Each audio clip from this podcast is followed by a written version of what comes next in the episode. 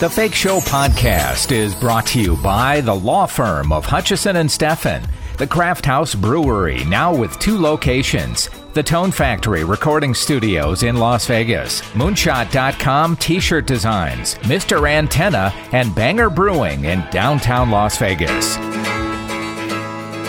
It's The Fake Show with Jim Tofte. Peter Pardini is an award winning director and producer who has been featured on the Grammys, HBO, CNN, and much more. He was most notably recognized for his 2016 documentary, Now More Than Ever The History of Chicago, which has since won several film festival awards. Now, Peter and his brother have put together Scrapbook, a brand new coffee table book chronicling the 53 year history of the band Chicago and joining me to talk about this beautiful new book is Peter Pardini. Peter, welcome back. Hopefully, you and your family have been well these past couple months. Yeah, we're doing probably just as, as well as most people. You know, just trying to, you know, it's that mix of being happy that uh, you get to kind of stay home and watch TV and work from home, and then the other half that's like, I really want to get out. right. Do you work from home normally? Do you have a pretty good setup where you can do your projects at home? Yeah, I've been really fortunate that the only time I really have have had to leave home for work is to shoot something. So I've uh, I've been working from home for probably seven years now. So it's I, I'm fortunate in that respect. Yeah, and congratulations on your. It's really a hefty coffee table book that you and I guess your brother produced. Yeah, we um, earlier last year, the band's manager Peter Schivarelli had kind of talked to me briefly about, you know, maybe we should start thinking about doing a coffee table book or some type of picture book because he was looking at another one by um, a photographer who had said that uh, you know you could pretty much do these things on your own, and with self-publishing now, it's it's a really good deal. So my brother and I started working on it shortly thereafter, and it took probably let's see, we we started about a year and two months ago. We released it a day before all the shutdowns started. So we really got lucky that this thing came out and we didn't have to do any revisions or anything before uh, you know the pandemic came and kind of shut business down. Yeah, I actually talked to uh, Keith Howland of the band just this week, and he said that he loves the book. He was uh, actually started thumbing through it as as the band was r- getting ready to wrap up their residency here at the Venetian in Las Vegas, and you know talked about how he'd go backstage before the show, and and that's the moments where he would go through the book and loved it. Oh, that's awesome. I'm glad to hear that. And of course, like you say, they were shut down not too long after that. Yeah, I mean, I I heard, and I don't, I can't verify that it's true. I don't know how you'd even find out, but we were told backstage because I was, we were there in Las Vegas on like whatever it was, the 12th or something. Yeah. And I think at that point, every concert in America had been stopped or canceled or whatever, and I, I think Chicago was the last show to play in the United States or possibly the world. It was the last concert. You know, I believe that because I remember thinking because there were there were posts on Facebook of people who had gone to see him this night or that night. I was thinking, really, they're still performing at this point. And Keith was telling me, he goes, "Yeah, all the shows were sold out, but it was kind of spooky because night by night the crowd started dwindling." He said it was really a weird feeling. Yeah, it was strange, but I will I will say I'll push back on that a little bit. There were way more people than you'd think would yeah. want out, which is I, I think you know it's a testament to not only to just people spending money and wanting to get you know what they paid for, but also just Chicago. I mean, it you wouldn't have known. You would have just thought there were just less people. It was still looked about 70% full to me. Yep, the next day everything was sh- shut down. So, you know, your book is huge, which is understandable because the band has been together for over 50 years. Who contributed photos to the project because it, it was a ton? Well, I had got a thumb drive of basically the three, or no, four, yeah, four the four guys who are uh, who have been in the band, the original members, Walt, you know, Robert, Lee, Jimmy, um, all their pictures that they had in their personal archives from the last, you know, 53 years, and some even further back. I mean, the book could have been even longer because there was tons of pictures of, you know, them growing up, and but I didn't. We didn't really have a way of incorporating those that was fitting into the theme of the book, which I wanted it to be basically. I thought the coolest thing about it was that you could open it up, and you could almost go month by month for most of the career, and it was just too difficult to figure out a way to, you know, lay out the pictures when you know the earlier pictures are sometimes five six years apart. So uh, we just made the decision to kind of start with and and have it be solely about the band as they knew it. Yeah i mean the, one of the cool things i like about the book is that if you're you know i i'm jealous of anybody who got to see this band in the you know the late 60s and then the 70s but yeah. thing is, if you grew up, like, when was the first time you saw the band? The first time was probably I did see the original lineup. I think it was 1974 at Alpine Valley in Wisconsin. That's where I'm from originally. But I will tell you this my sister had tickets to see Chicago when the first album came out, when they were still CTA. And this was in our small town of Racine, Wisconsin, and they were still playing in little markets like that. And a, wow. a friend canceled on her, and she asked me if I wanted to go. Now, I was just a kid, I was maybe in the fourth, fifth grade at that point. She asked me if I wanted to go see this band called the Chicago Transit Authority, and I said, "Who?" and I didn't. I didn't go with. And I think they were playing at like the local YMCA or something like that. That's awesome. Well, the cool thing is that you can open up the book, and on the the left and right margins, you can see a date. And uh, you know, for the first good portion of their career. You can go month by month, and that was really what the the hardest part of the book was. Really, was just sifting through all the pictures and figuring out when they took place. Sometimes it had to be like a very educated guess because if you're seeing their hairstyle or something and you say, okay, well that must be 1974 because all these other pictures they have that hair. But the cool thing is you can open it up and you can say, okay, well my first concert was in June of 1971 and you can actually find that easily rather than going to a glossary or going to a chapter title. You can actually just look on the margins at the dates and find, you know, maybe some memories that you have with the band, which is, uh, I think, pretty cool feature. I, you know, I, I remember in college too. Just as a as a side note, I got to go backstage because I was working for the college radio station, and I got to interview a couple of the guys at Summerfest in Milwaukee. And one of the guys was Peter Cetera. You could tell he was kind of starting to lose the, you know, the luster for the band and and going on tour and stuff. He didn't seem very happy at that point. Right. Yeah. I mean, it, well, the thing uh, that I always, you know, the band's been together what 53 years. Yeah. And you know, when you think of the fact that Peter Cetera came into the band, and you know, six, I think it was like six months after the band like officially started. But he was there from 1968, 67, all the way up until 19 what 84 85, 84, 85, that's still 18 years that that basically the original lineup before Terry had passed. It was, you know, 11 years before Terry passed. So it's really when people say like, oh man, Peter Cetera had it and he was out. Oh, Danny Danny Seraphine left, and it's like, yeah, but these guys were together as a band in that iteration longer than most bands stay together. So that's the cool thing about the book is that you see really month by month the entire career and uh, you know a lot of these pictures I didn't even know existed until the, uh, until I was making this book, which I was like, man, I wish I had that for the movie. like I see this as kind of an addendum to the movie. It's it's in a way for people better than the movie because you can look at it at your own pace and you can kind of see things the way you want to look at it. Were there any photos that really surprised you? It wasn't the photos as much as um, like little articles that verified certain things that were in the documentary. I, I can't think of anything off the top of my head, but there was a lot of times where there'd be little phrases that you would have heard each guy say during interviews, and then you go and look, and there's an article that that backs that up. And I would have loved to be able to to cut that cut to that and uh, not necessarily verify it because it sounds like it's not true, but to just it, I, I like documentaries where it's like, man, how did they get that? How did they get that footage? How did they get that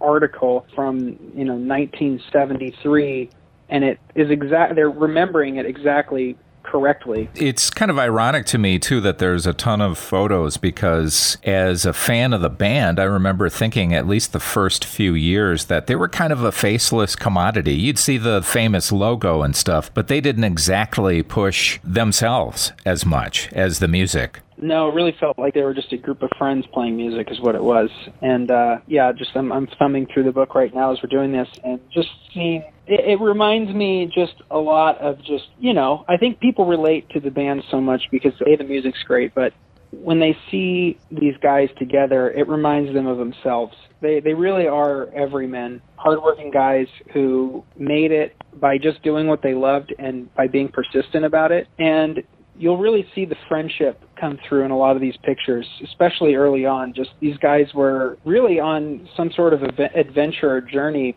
going around basically the world within I mean think about this. They were they started in 1967 and within two and a half years they were you know famous in Europe and traveling Europe. And uh it's they achieve success a lot faster than most bands do like you hear about groups now who you're just hearing their first song on the radio and you think, oh, this is a new band. And you go to Wikipedia and you find out they've been together for 10 years. Right. Meteoric success almost immediately. They, by the way, always seem to take care of their fan club members, which is, I think, that the book is available to the fan club members before it's actually rolling out to the general public. Yeah, we um, we released it in Las Vegas at the fan club convention. Um, it only just like a week or two ago. I mean, time's all blurring together right now, but it was only yeah. like a week or two ago that it was formally kind of introduced to the public to to buy.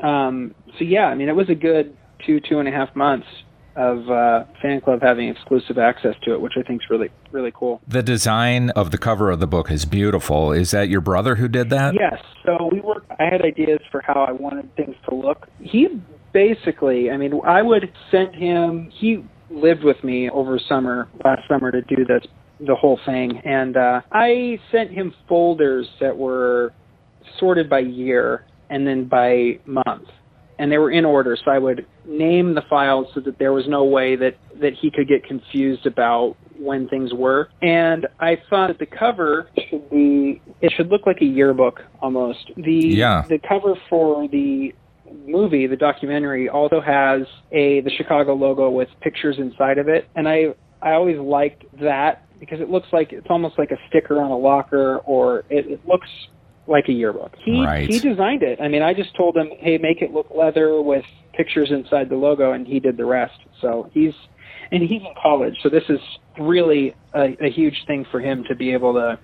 yeah. He also designed the nice. Christmas album cover. And by the way, Peter, I love the title "Scrapbook," uh, which, by the way, is an underrated, great song by the band for sure. The manager, and he seems to be a guy who's really on top of it. They're they are well taken uh, care yeah, of, aren't they? He, there's two things that Peter Schivarelli cares about in, the most in the world, and that's Chicago and Notre Dame football. He is he. I have to say, like he is the most dedicated guy on the planet when it comes to doing things for the band. And uh, the idea for this has been kind of brewing for a while because I remember when I first started going on tour with the group, you know, I like coffee table books. They look nice, and I thought, you know, one day maybe we could do a coffee table book. And it was always a matter of, you know, how do you do it? How do you make it? How much does it cost to produce? And, you know, it's, it's the question that any business has with anything they're going to do. And I think that just after the 50th anniversary and after the movie came out and just the success that the movie had, I think that this is the perfect time to make something. And uh, it really has worked out um, because you know they're they're going to go on tour either later this year or early next year. I mean, there's no we, no one knows anything yet about when who when anyone's going on tour, but you know, at the beginning of this year so that it was something to hold people over who were maybe planning on going to a show this summer or planning on going to a show earlier this year. And now there's something that was finished right in the nick of time before all that happened. So those guys are such road dogs. I, am always impressed at how much they're on the road all these years later, and they have done that every year since the late '60s. How, as far as you know, how are they all kind of handling the time off, which could be another uh, several I think, months? I mean, they're handling it as well as you can. I mean, they love going on tour. I know that. Behind the scenes, thinking about what can they do, how can they engage fans, how can they plan for what's coming, because no one really knows what's happening right now. Um, it's good to see all the recent. It seems good in theory, all the recent moves towards reopening some some extent, but no one knows what's going to be, you know, large gatherings or any of that. They're all very well balanced people, and um, at least emotionally, it seems like they're handling it okay. But I know they really want to get back out there. By the way, you've had such a successful uh, career. Your films have gotten a lot of press now more than ever. Has you know obviously it's done very well.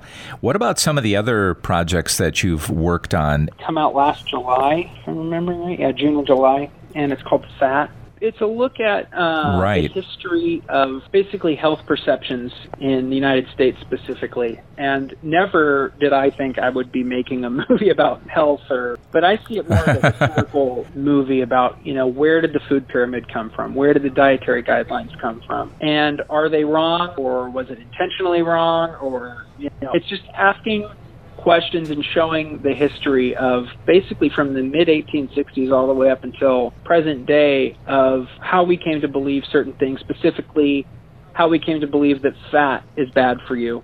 And kind of laying out how fat itself is not necessarily bad for you as a dietary, you know, food, but it's the other things that you're eating with the fat that cause you to store fat and have health problems down the line. So that one did really well. It came out worldwide on digital um, in July, and immediately, I don't know how this works, but it went to number one all time of documentaries in iTunes within a week and was number one. It was, wow. in the New York Times for obviously top documentary, and then it was also in the top 10 of all movies, which was really crazy because the guy who I made it with, who's the kind of main narrator, Vinnie Tortorich, he has a, a following on Twitter and online because he has a podcast, and he basically just promoted it to the people who he's helped lose weight and get healthy over the last 10, 15 years. They all just went out and supported it, and it went. It was, I think, number eight out of every single movie on iTunes in the week of like August something last year. Wow. It's uh, it's been really eye opening for me because I thought, you know, the Chicago one was going to be, it was a huge deal for me with CNN and for Netflix and all that, but I didn't think that a health documentary would do just as well or possibly even a little bit better because of people's absolute rabid dedication to diet and health. And then in a couple yeah. months, I have a movie coming out that I made with my wife, who produced it, and then a friend of mine, Jake, who is the lead in it and the co-writer. Um, it's a one-day movie called Rolling Thunder. So we we basically made a mockumentary that we shot entirely in one day, and the concept was that we would follow a fake director making a bad short film and quote unquote document the process, but the idea was that we would get we have Joe Mantegna in it, Chicago's in it, Wes Studi from Last of the Mohicans. He, you would get real people going to a real theoretically a real movie set. You would let them basically improvise the entire day. And so the movie is the the fake documentation of that and so we shot a whole feature film in one day. It's called World Thunder, and um, you can go to my director Facebook page and watch the trailer. But I'm going to be releasing a lot more information about it. But we're we're self-distributing, and we have to. We're waiting on a release date right now, but it looks like it's going to be sometime between July 30th and August 30th. But they have to stagger it all now because they're having delays because of the coronavirus. Yeah. So, but that'll be out sometime later this summer on iTunes. Yeah. Very nice. Well, and Scrapbook, where can people order the new book? You can go to Chicago's website, so chicagotheband.com, and it should be right there on the main landing page. And uh, yeah, go and check it out. I really, if if you're a fan of the band, this is there's really nothing better in terms of their history besides you know it depends on what how you want to get the history. If you want the movie, you can watch the movie, but this is really just month by month, as I said earlier. And there's there's really cool like there's pictures, there's quotes, there's old concert bills. It's really the most in-depth thing about the band that's out there. I'm so looking forward to seeing it, and and thank you so much for you and your brother for putting that out there. Is he another aspiring filmmaker? No, he's actually in graphic design. And he goes to school here in, in LA, but he's uh, kind of the perfect uh, combination here with with uh, with the two of us. So he's he's done a really great job, and he he really, I mean, this this book, the layout of it, besides you know me sending him folders that say whenever where everything should go in terms of the dates, he did all of this. So he deserves all the credit. Well, hopefully he didn't overcharge you. he, he was taken care of. Okay, good. Peter Pardini, the new book, Scrapbook. Can't wait to uh, to get that and look through it as a fan of Chicago. Always great to talk to you, and I hope you uh, stay well and have nothing but the best of luck. You too. Great talking. All right, Pete. Bye-bye. Once again, ChicagoTheBand.com is where you can buy the book. I can't wait to see what's inside. It is a treasure for fans of the band, and hopefully it'll hold us over until the boys go back out on the road. You know, I understand why they didn't include pictures of the band members when they were kids, but that might have been kind of neat to see that. That does it for this episode of The Fake Show. I'm Jim Tofte. I'll see you back here next time. Take the fake show on the road by listening on SoundCloud, Stitcher, iTunes, and thefakeshow.com.